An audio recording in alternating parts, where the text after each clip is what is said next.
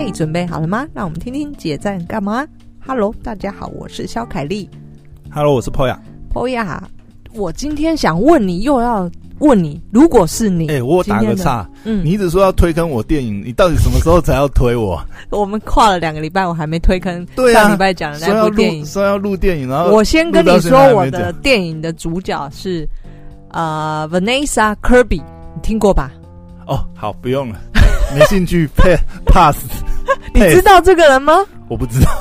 哇塞，威尼斯影后，你不知道？哦，你不要一直推我一些文青电影。我跟你讲，我我就文青没有那个天。好，所以我又推，我又递延了。就是我今天打算，我又来问一个，如果是你，你该怎么做的一个 example，好不好？所以我们现在开发一个新系列，叫做“如果是你”，叫做小凯丽，小凯丽的。各种疑问，对我的分享给大家，但是都是寓教于乐，就是我觉得这些东西都是有一些警示，或者是我希望传达一些事情给大家的。好，OK，那呃，我今天分享给你的也是一个我的真实故事。那你知道血淋淋的教训吗？血呃，应该说是教训，没错，血淋淋，的确，这是一个值得让我滴两滴泪的。这个，它呢是一个诈骗故事。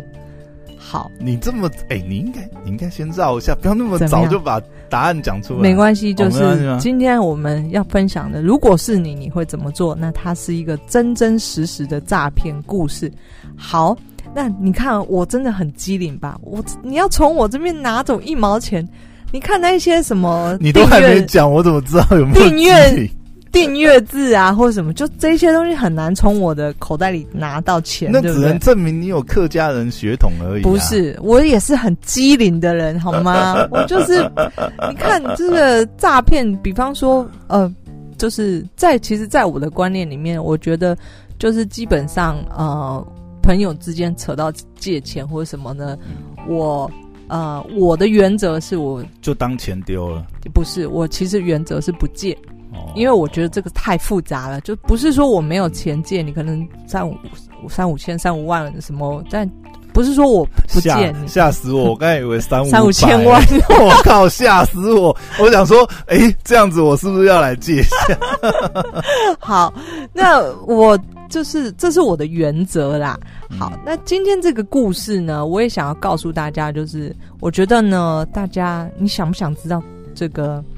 故事的结局，我想要告诉大家的是：你们遇到这种人，你们千万千万要小心，因为你知道我是一个好。今天你要先把故事讲完，不然不知道小心什么。好。没有小心，就是最后我结局会告诉大家，所以你一定要听到结局。哦、那我本人呢，是一个还蛮 international 的人，所以今天这个案例呢，他也是一个 international。他是个外国人，阿多啊。哎，你答对了，对，你答对了。好，哦，原来是一个跨国诈骗案。故事的缘起呢，就是在于，就是、嗯、他是基本上这个人呢，你想象今天，嗯。我朋友很少，但是我有几个很知心的朋友，他是有点像是我的心灵导师。在很多年以前，我们知道旅行的人呢，其实。我开了旅馆之后，发现，哎、欸，那些在自助旅行、在背包客旅行的人，他们，他们并不是很穷的人，他们是一个很有智慧的人，在用他们的方式，在这个有钱有闲才能够这个每年出国个三四个月，比方说肖凯丽三四五个月，然后不用担心生计这样子。但这个社会上，在这个地球在运转着，存在着很多这样的人，那。我在我刚开始开旅馆的时候，还是很小一间的时候，像是在在做这个真的接待家庭那种那个阶段。刚开始第一年，我遇到了这个人。那第一年呢，我们跟这个客人的关系都非常好，就是基本上真的就像朋友一样。她是一个五十几岁的单亲妈妈，她女儿已经成年过十八岁了。那当时候她为什么会来到台湾？是因为她女儿曾经在台大交换。学生念书，啊、美国人、啊，他是加拿大人，我们就称他为加拿大妈妈好了，好不好？好，那他很酷，对他很酷。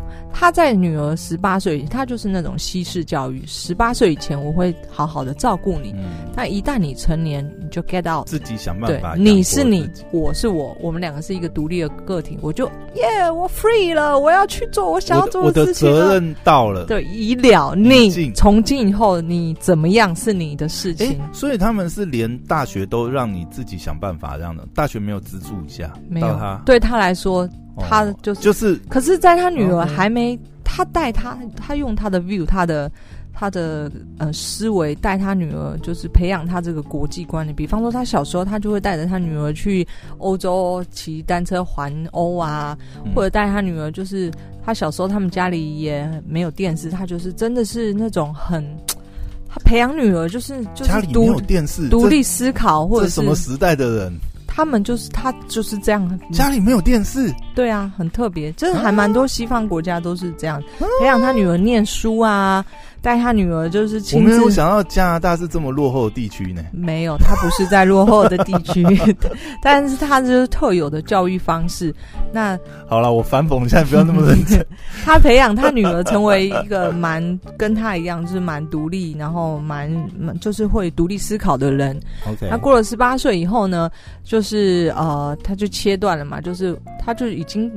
告诉他女儿说：“我可以给你任何精神上的支持，但是就是基本上，如果你要什么金钱什么呢，那这个都呃，抱歉没办法帮助你。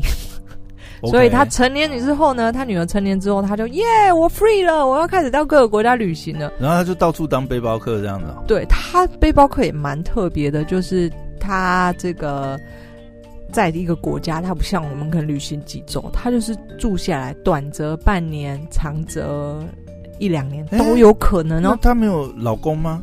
对，他单亲嘛，离婚了。哦，对啊。哎，那那那他是有那个拿什么赡养费或什么之类的吗？他我不知道，没有问这么多。可是，那他的形象，他是一个真的是那种大妈，就是。外国那种胖的那种，no，他是很 fit，很这个结实，哦、很很有活力。那你这样形容他大妈，有点那个会让人家加拿大妈妈啦，不是大妈，这样、哦、因为他单亲妈妈嘛。但是她五十、大概五十到五十五岁，五十岁左右，在我刚认识她的时候。那反正就是五十出嘛，但是是很精壮，就对，很跟年轻人完全可以玩在一起。你可能骑脚踏车，脚踏车速度还输他，爬山也输他，然后等等之类。所以两年前我们遇到他的时候，他跟我们就是很像，这种类型很像。那他又是一个很有智慧的人，那所以基本上那时候其实他住在台湾的时候，我们的互动很多。那他也是一个，你可以认识他。他们这种人呢，就是，呃，他们很会照顾自己，他们从来不需要你担心。就是，所以跟你上次介绍了部影片的主角有点类似。哪一部影片？你上次不是介绍？哦，对对对对对对，他就跟那个影片主角很像，没错，这一模一样。我看那部电影的时候就想到这个一模一样。那部片叫什么？那部片叫《流浪》。什么什么流浪？不是吧？那部片叫《流浪》什么吗？对、欸，你自己推的，你都忘记片名叫什么？毕竟我是金鱼脑。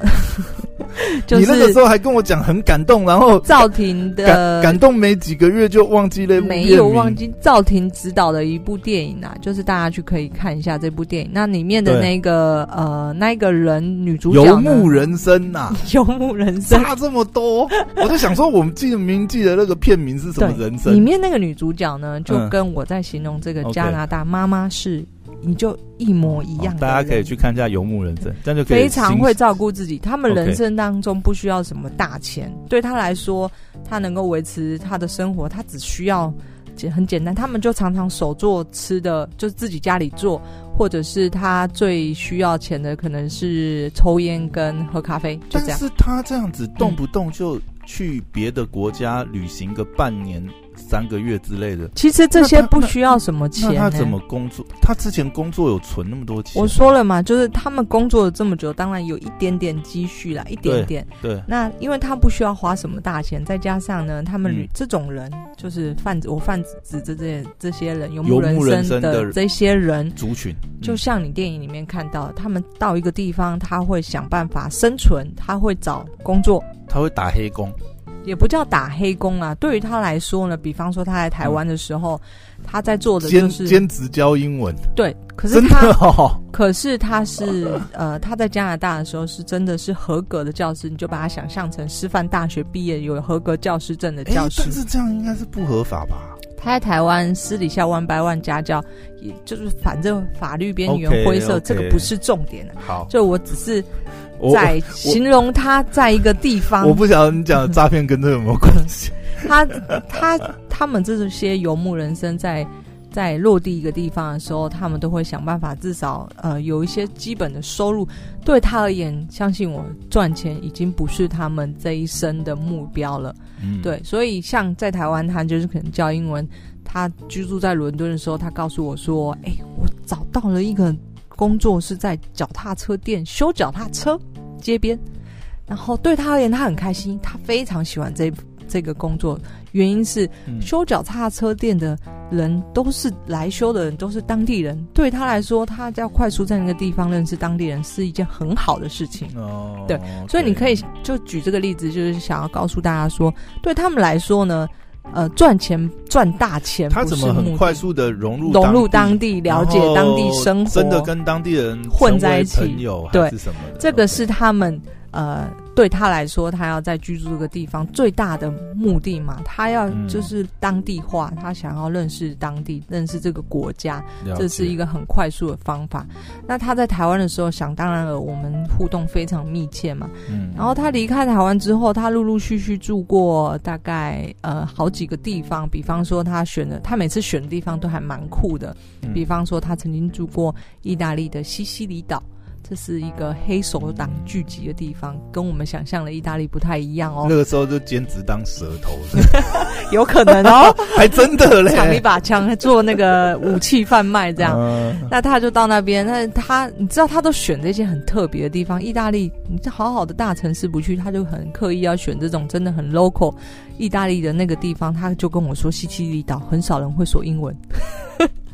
那他去，他要讲什么？他们有他的生存，他就会开始学当地语言。哦，他就会开始，这就是他的生活的乐趣啊。他来台湾，他他是后来有学会中文的。这他的学不是去学校学，他就是跟当地人互动。我的意思说，举例来讲，他在台湾的时候，他是会讲中文的吗？他不会讲一点点。OK，对，他就会说一点点，就是类似像这种东西。点餐我要一份。没有那么多，可是对他来说，嗯、呃，中文跟中文比较难学啊。可是，因为他母语是英文嘛，所以英文其实到了欧系国家，基本上都会通了，呃。呃，会比较容易入手。嗯，好，所以我说的，比方说到西西里岛，比方说到他会到伦敦居住，因为他西西里岛结束之后，他跟我说，他真的有一点想念讲英文。哦，大城市之类的讲英文，因为他母语是英文，所以他就跑到了伦敦去居住了半年。然后下一个，他还曾经居住过乔治亚。乔治亚是一个中亚的一个很穷的一个国家，它是一个共和国，不承认台湾，因为他抱中国爸爸的大腿，嗯、所以他到那边去体验一下在乔治亚生活是怎么样。OK，好。那他离开这几年呢？我们陆陆续续，我们每几个月，大概两三个月，我们会做一次视讯电话。那我跟这些不在台湾、不在身边的呃知心朋友，其实我大概都是这样的模式。我其实隔了一段时间，我就会跟他们视讯电话，分享我们的故事，然后想法是什么。那包括，因为他常常有一些很。很智慧的一些建议，他的人生的哲学在告诉我事情，所以，呃，我觉得他他算是我一个心灵上的支柱。我听到现在，我还是觉得今天好像是《游牧人生》第二集，你的重点到底在哪里？快，重点快点快到好。然后呢，就是我们两三个月就是见一次面，那。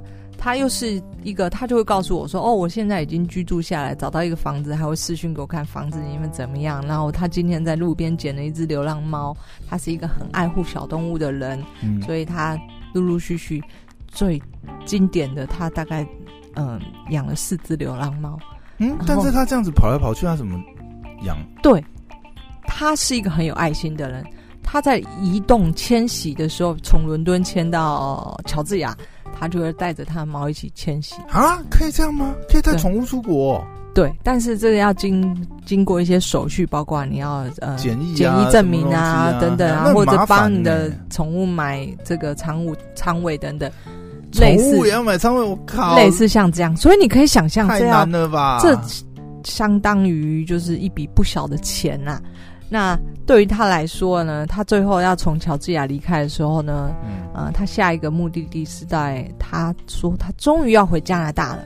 可是这个人也很酷，他不是回到我们他的出生或者是以前居住的地方，他选择了一个加拿大东岸的一个小岛上去居住。嗯哼，所以他就带着他的四只猫，然后他全身的家当只需要两个背包，就可以解决他的家当。但反而宠物对他而言是他的这个最大的负担嘛，所以他也成功搬迁过去了。好，那一切都安顿好之后，两年前。在农历年的时候呢，大概是那时候，我收到一封很长的讯息。那他就告诉我说：“呃，我翻译一下给大家听哈。”他就告诉我说：“嘿，你最近好吗？就是呃，我需要我要跟你说一件事情是，是他其实是很难启齿，可是他觉得他不得不，因为他现在正经历一个。”很大的困难，这是他这一生当中没有想过的。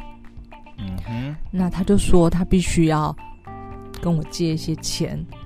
那因为他没有人可以开口，他只能来跟我说。他有女儿啊。嗯，我说了他跟他女儿之间的关系，你忘了吗？我前述的故事说，他们两个之间是独立的个体，不是独立的个体还是亲人吧？怎么会找非亲非故的？没有经济上资源。总之，他是跟我开口了。他就说他现在到了一个新的地方，他虽然现在已经正在工作了，但是呢，薪水外国人薪水是两个月之后才发，所以薪水是两个礼拜之后他才会拿到。但是他现在已经。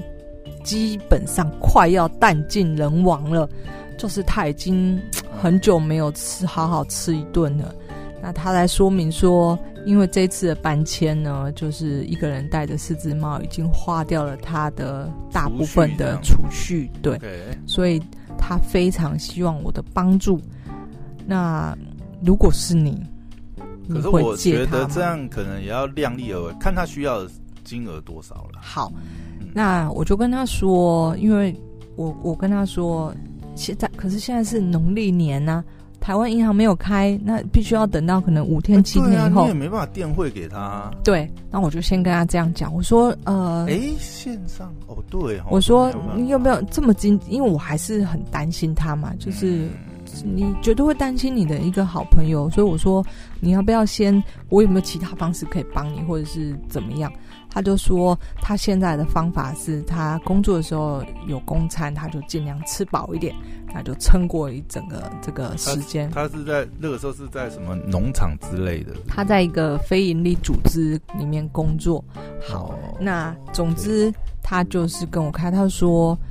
他这他觉得很有趣的一点是他这一生当中帮助过无数的人，他很容易去跟人家互动，跟开导人家，所以其实他很受大家欢迎。那所以他其实可以开口的对象应该蛮多的。可是他提到一个重点，他说呢，嗯、这些人其实大部分是年轻的人，没有那个能力来帮他。那他现在真的他不知道，他觉得嗯。对我很抱歉，就是他想到的人，我不幸运，他想到我，就是他唯一能够开口。那你可以了解到游牧人生这些人，我们看电影知道，其实他们的朋友就是比较没有永久永久性的，比较是这种萍水相逢这一段时间。对，那呃，你也会也能理解这这种人，他如果假假设他要跟以前。居住他的以前加拿大家乡的人开口，可能也很难开口，因为那他已经离开了好几年了，对，所以我就想说，嗯，那真的，那我就最后他又再次强调说，他真的，呃，他就是嗯、呃，希望我能够帮帮他这样，那我就说，所以大概是他在加拿大两个月的生活费，如果照他这样讲的话嘛，嗯、他就是想要大概。先借支个两个月的生活费，两个礼拜这个薪水就。两个礼拜的生活费，嗯嗯，那那个金额应该还好吧？嗯，好。那如果是你，嗯、你会借吗？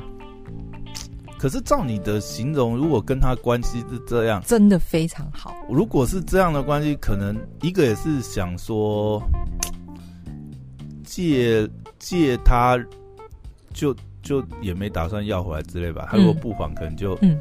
但是这个里面，因为我觉得。你如果是这样的情况不借的话，嗯、感觉就是直接把这个关系切断。嗯嗯。可是借了，当然这关系也有可能不在，但是至少就是情谊嘛，对一场这样。好啊，嗯、如果是你，你会借对不对？那应该会比较倾向借，因为就是呃，大不了就是就是、这个、钱拿不回来。这个钱就是可能就是，如果他真的怎么样，对你来说，如果一个一个哎，这样有点不好意思。我想说，一个你很好的朋友，你愿意借多少？好，我会公布我的答案。那个就是那个就是我会，因为你这个故事很明确嘛，嗯、那算得出来，这个应该不会是太大的数字。因为他讲太大的数字的话，嗯、这个就有点奇怪了，因为他是他是领这个双周薪嘛，嗯、所以他顶多就是挡这一段期间。那、嗯、那真的要讲。那他，因为如果照你这样形容，其实他的那个生活开销应该不算，嗯、应该是不算大，嗯、就是他应该也不会要求一个很夸张的数。不过这个你知道，刚搬到一个新的地方，嗯、租房要押金，要什么，要很多他连那个都开口这样子哦。他没有讲这些，但是，哦、呃，我故事开头我就讲了，就是这是一个诈骗案件，所以想当然尔，到最后我借了，就是这有违我的这个。原则，最后我借了，我跟他说，但我跟他说好，那我转账一千美金给你，一千美金大概是三万出这样子，大大家就把它想成三万台币。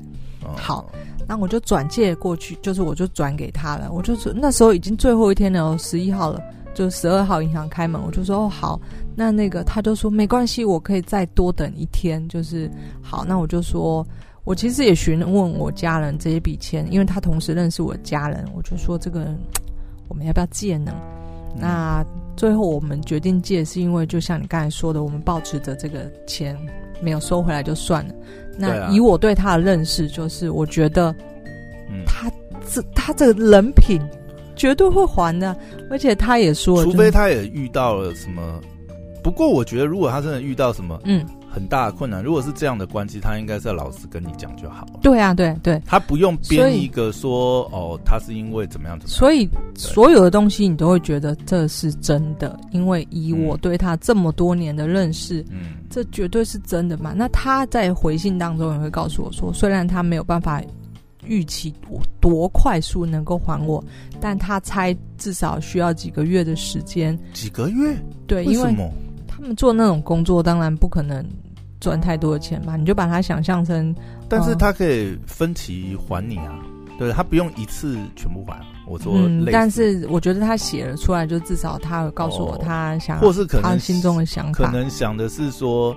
因为如果金额太小，那个转账都有手续费。有可能，因为我转过去转个十次的话，靠，我们几十趴了。因为我转过去会费大概就是四五百台币之类的，一次一通电汇啊。这样子的话，大概也是四，我靠，四五趴哦。嗯嗯，对。那也所以就是，然后我就说，因为其实真的太好，你也不舍得去催他啦。那所以我借出去。然后当钱到账的时候，他很开心的回信告诉我说：“他收到了，收到了。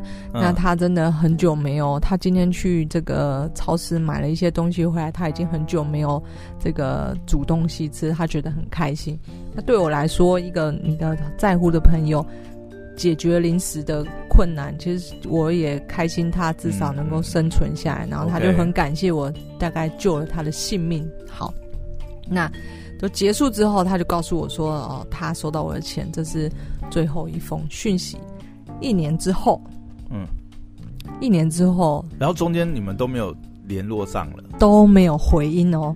你有传讯给他过？这一年来，我觉得，嗯、呃，我没有传讯息，你没有主动传讯给他，我也没有催钱，对，都没有，都没有。那但是他也没主动找你，没有，对，对，OK。好，一年之后呢，遇上了这个 COVID-19，二零。二零年这个三四月的时候呢，那这正好是我借完他前一年以后，然后呢，我就写了一封讯息给他，我就跟他说，我也没有催钱，我就说，现在因为这个疫情关系，我们正处在一个很艰困、飘渺对很艰困的时间点。嗯、那这个觉得还蛮伤心的。这样，我就是写了一个简短讯息给他，那从来也没有回讯。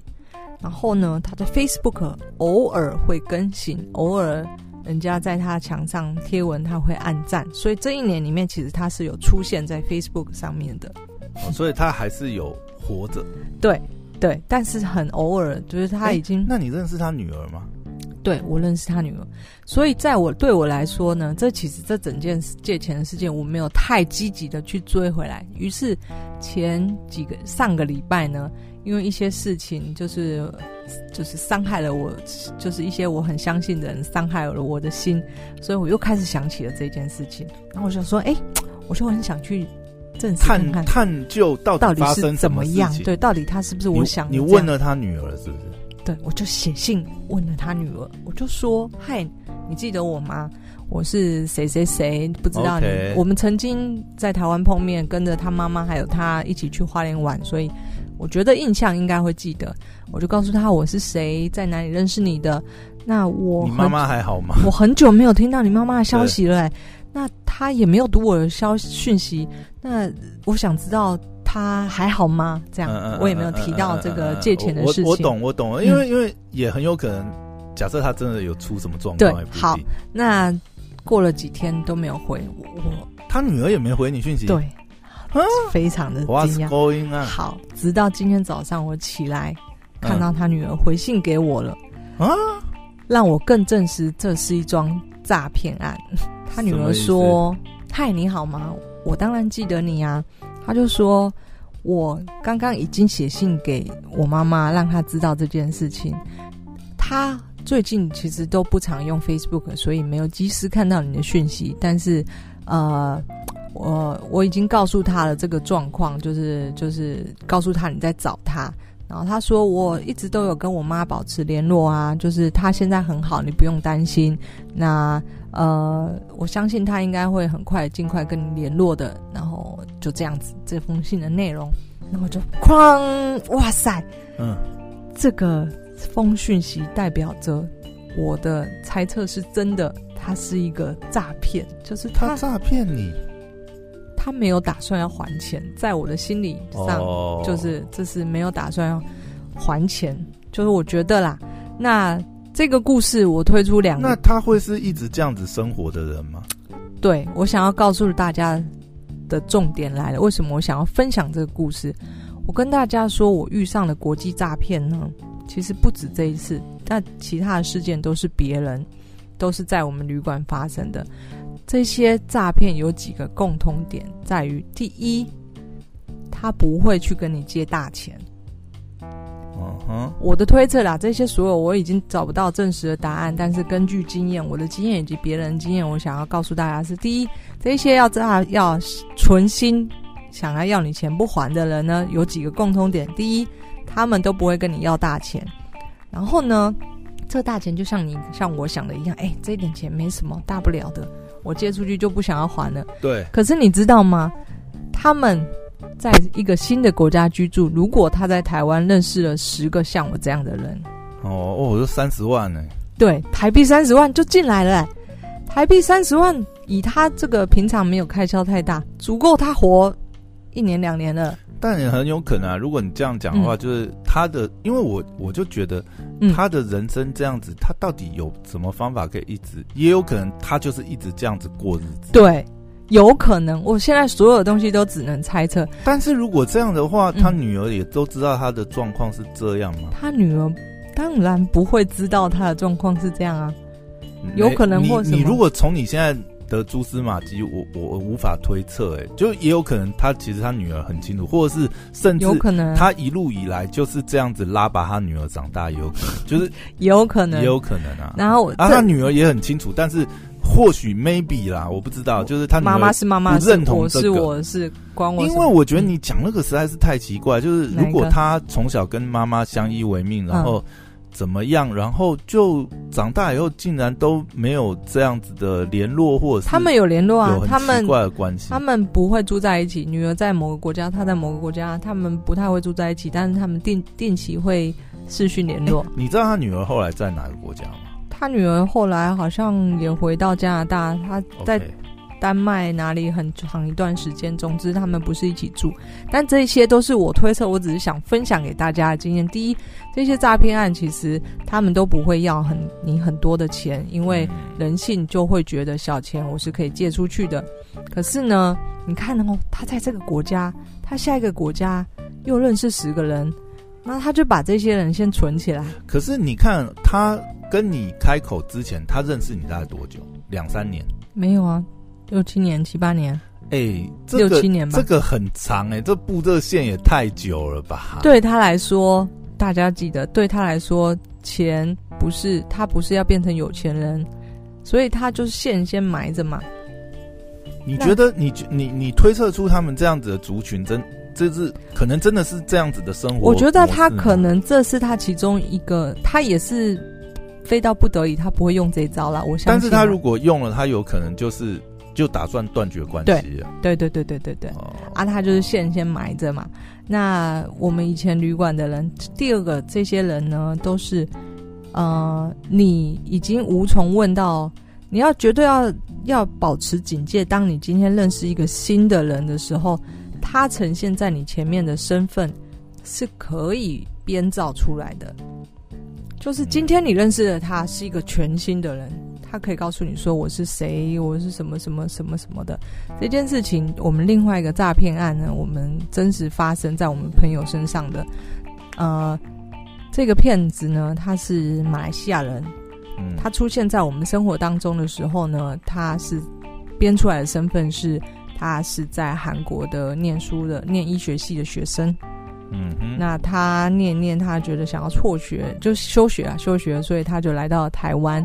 他父母是加拿大人，那他就脸长得就是马来西亚人。可是我们是很相信人家的人，所以他讲什么就什么，这也没什么好查证的。对，所以你知道，当任何一个新的人出现在你面前呢，很有可能他的身份或者他隐瞒一些事情，是你不会有那个警觉性去查、去检查、去一一哎，这真的假的？真的假的？这样子。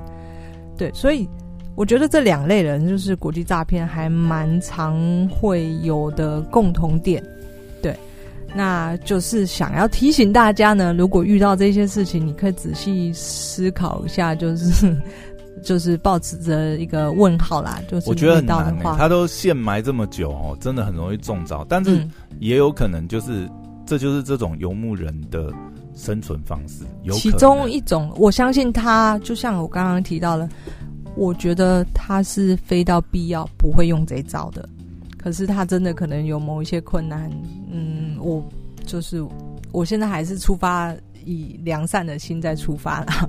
可是呃，只分享一下我的经验给大家，就是这些人呢，如果你遇到，你还是要保持着一些警戒心。嗯，可是这样就让我觉得，就是说，因为这种人的生活态度或模式。我一直就会觉得很，我自己就觉得很奇怪，他们怎么生存下去？就是我们我们一般、嗯、我们一般都会想说，就是说，哎、欸，我们比如说啊，怎么养老啊，或什么东西，你总不可能这样游牧一辈子啊？你会有工作不动的时候啊。嗯。然后你们，你假设像他们那样的关系，你也没办法养儿防老的话，嗯，那不过这件事情，我想要就是因为国外的福利制度很好。最后，他年老的时候，国家会养他。到的话，会有一定的那个。嗯、对，国家会养他。哦、OK，、嗯、所以，所以这有可能是他们有可能去选择过这种人生的一个最后的保护伞之类的。是是哦，那你这样讲，我觉得就有可能啊，因为我觉得如果以呃，比如说就是以我们台湾的环境来讲的话、嗯，基本上好像不太不太可能、够想象说你去选择这样子的人生。他、如果是是那种是。但我觉得这个毕竟应一定还是少数啦，因为大家还是会想说过比较安稳，或者是说老实讲，我我不知道，我很难想象，就是呃很享受流浪游牧人生的那种心理状态，或者是因为其实你看哦，照你这样形容的话，其实他们也是做过的蛮刻苦、苦行僧的生涯。嗯，嗯，这个其实我不觉得那个是一个很快乐的体验。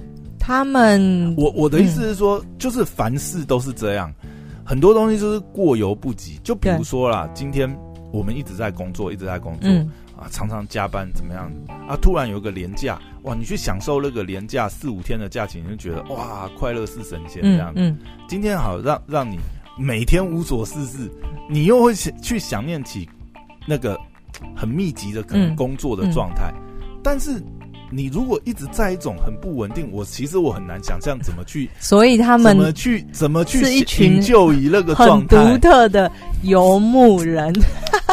经典的游牧人，那呃很有趣，我觉得刚好上礼拜就是我呃终于发现事情的事情发生了很久，但是我就去证实一下，嗯、那我也只能说自己蠢啊，只是就是分享对啊，分享这个故事给大家，希望如果你以后遇到这个。